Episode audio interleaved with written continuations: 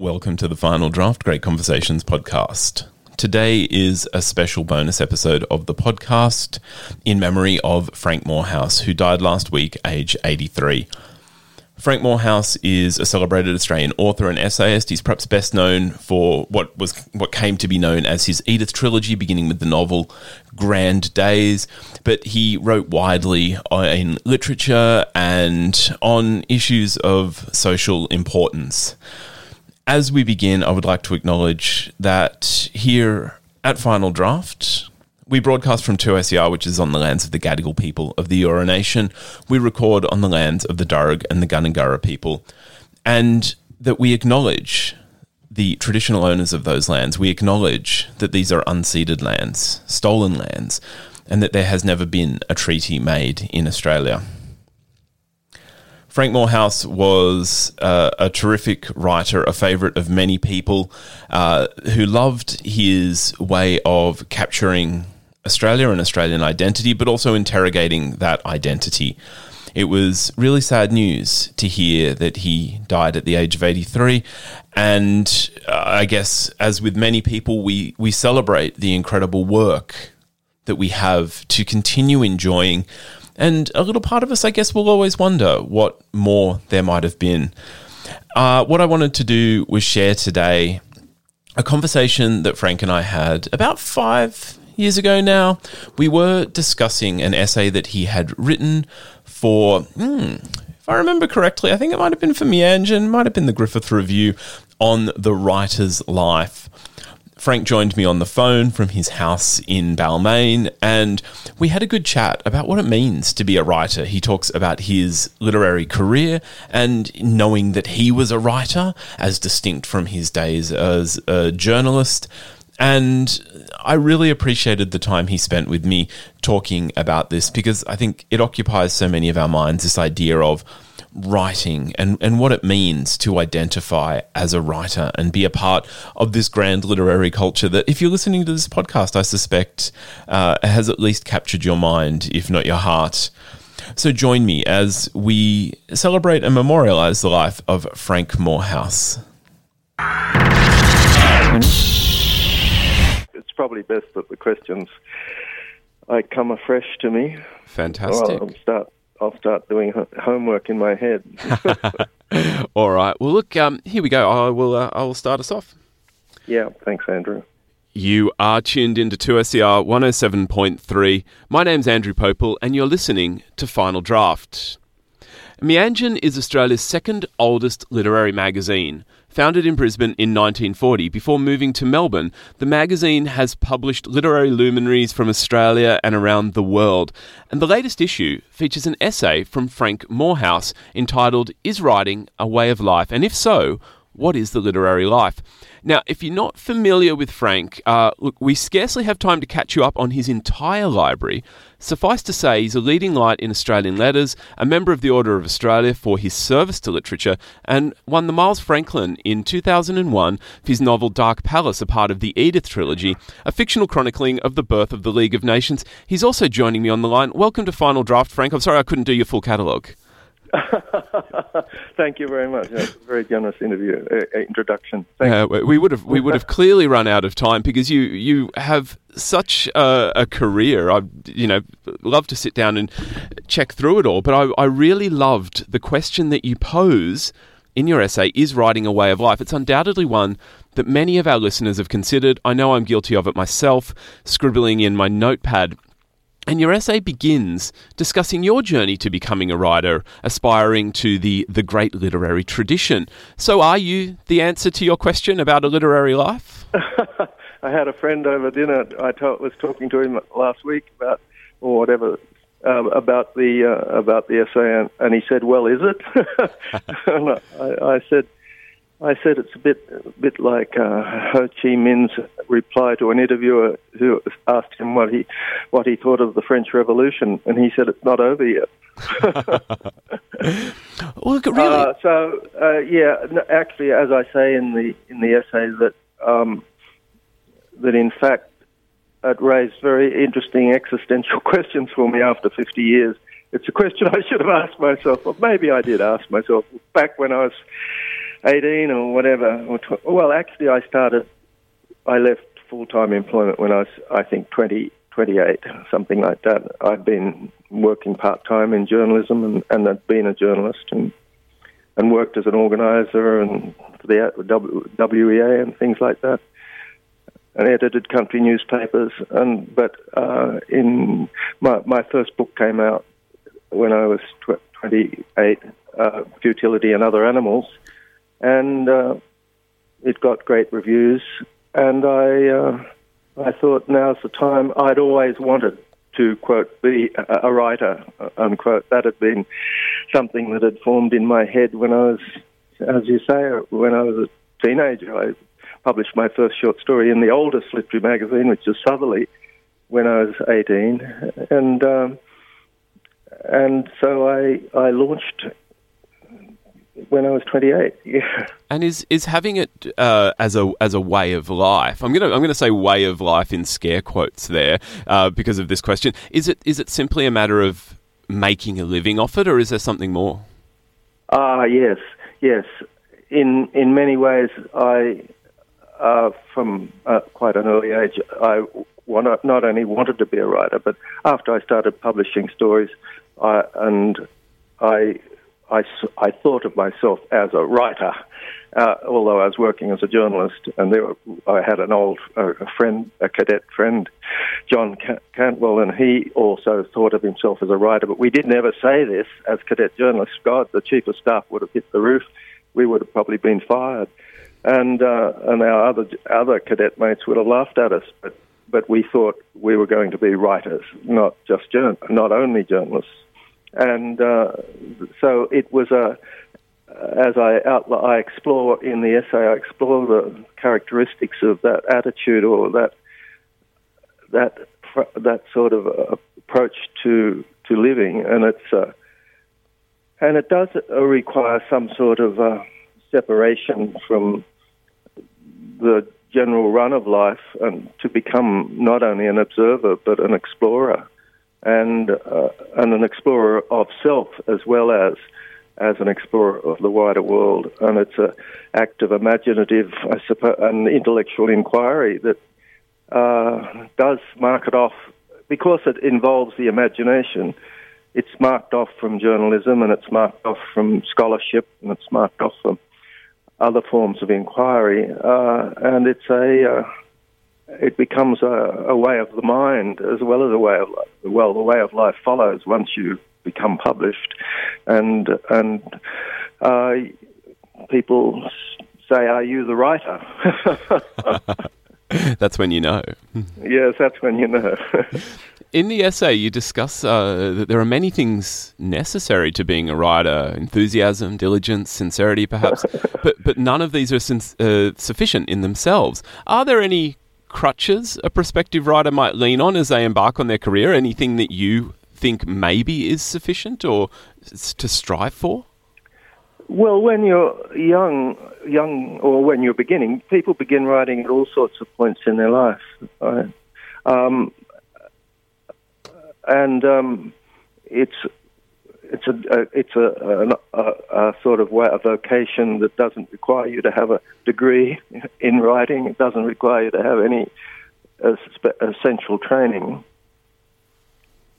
Uh, but the I suppose that you have to I have to be uh, you have to continually ask yourself uh, am I good? it, it, goes on throughout your life. Mm. Uh, am I good enough? And am I good? And there are all sorts of invitations that the that the the world give you. I mean, uh, it starts even at high school when when the English teacher says this is a very good essay and and you've got good ideas and and so the invitation to continue to take writing seriously starts then and then there you submit to as an unknown, in my case, teenager, start submitting stories to literary magazines and other places, and, and then you get, quote, acceptance or, quote, rejection, one of the toughest words in the English language, and it's used for, and used for, of course, when your work is,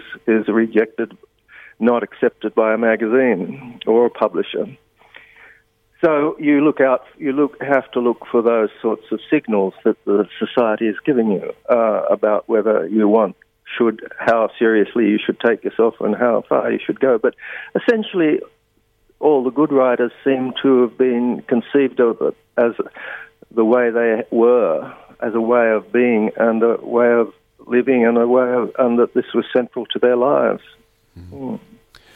In discussing the various styles and genres that go into making up our writing culture throughout the essay, you you note the success of, of things like cookbooks and gardening books and, and the like, and how they contribute to what you call the art of connoisseurship.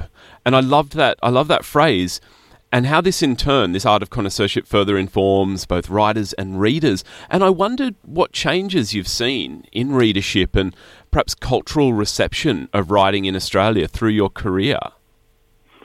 Well, yes, there's been quite significant changes. Um, one that I talk about is that, of course, that we, at some point, uh, uh, I think it was only about, say, 25 years ago or 30 years ago, maybe, uh, that uh, we started to buy and read more Australian writers than we were reading English or American writers. And that, that was a tipping point. And suddenly more Australian books were being sold.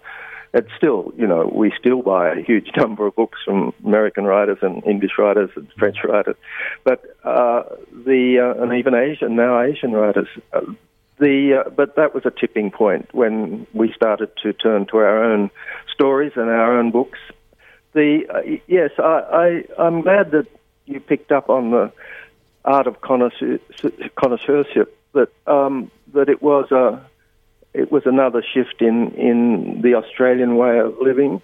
That um, we took an interest in gastronomy, we took an interest in gardening at, at a greater depth we'd always been interested, but we t- started to go deeper and and in a, in a wider and more adventurous way, and and uh, the arts of living actually, and uh, crafts and and uh, travel uh, and so on. And these were these books are uh, wonderful contributions to in, to creating a, a, an, appro- an, an approach, an exploratory approach uh, to to the daily life, to whether it's uh, de- designing a room or buying fabrics. I mean, we have a, we have a, we've we've become um, a richer country.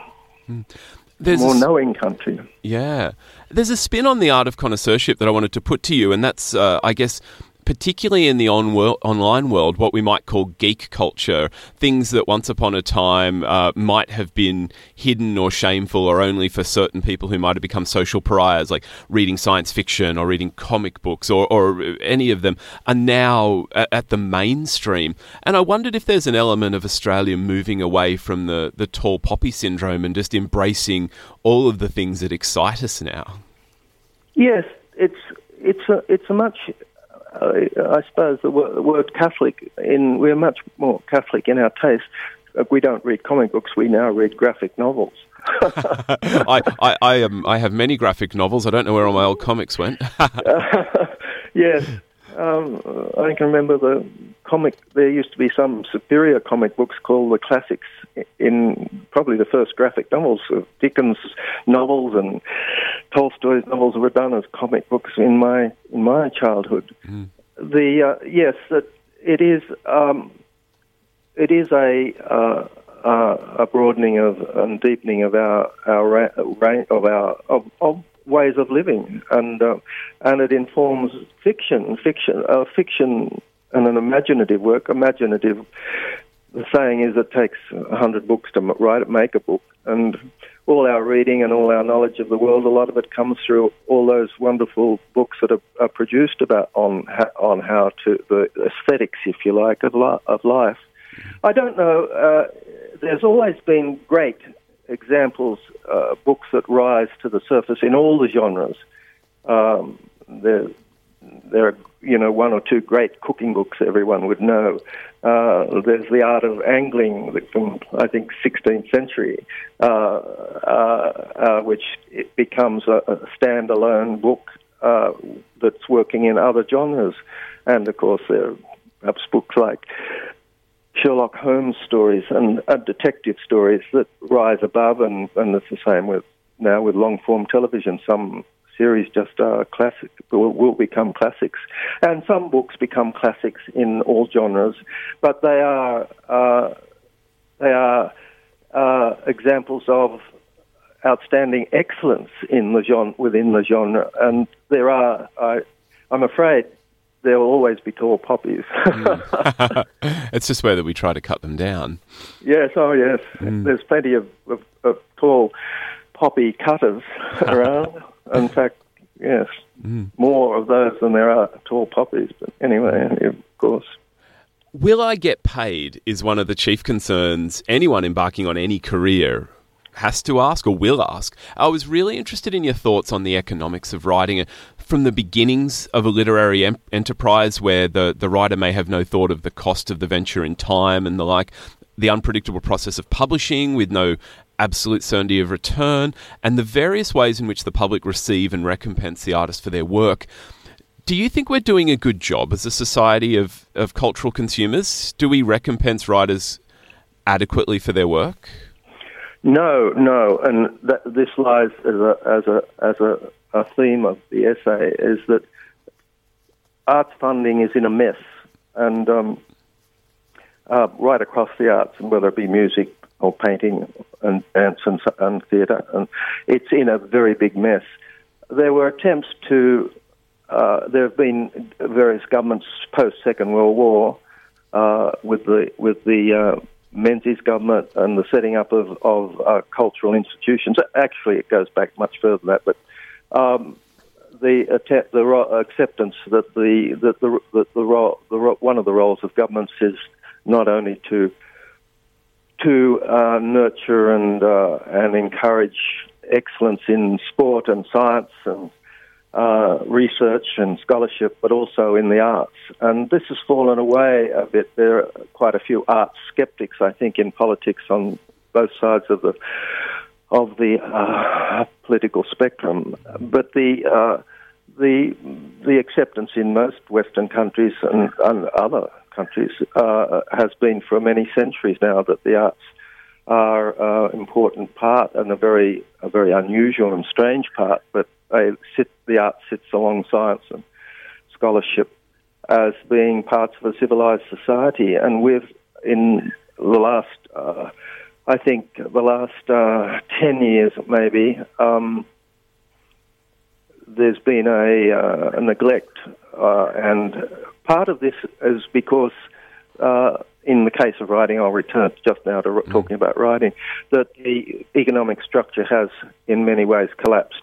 The royalty system is, ba- which was one of the main, used to be the mainstream income for a writer, that has collapsed because of the number of books available tends to slice the readership pie smaller, but also the price of books in the last 10 or so years, and cost of production, by the way, has fallen uh, and books are, are, cheaper now than they've ever been, and cheaper by about a third uh, over the last 10 years.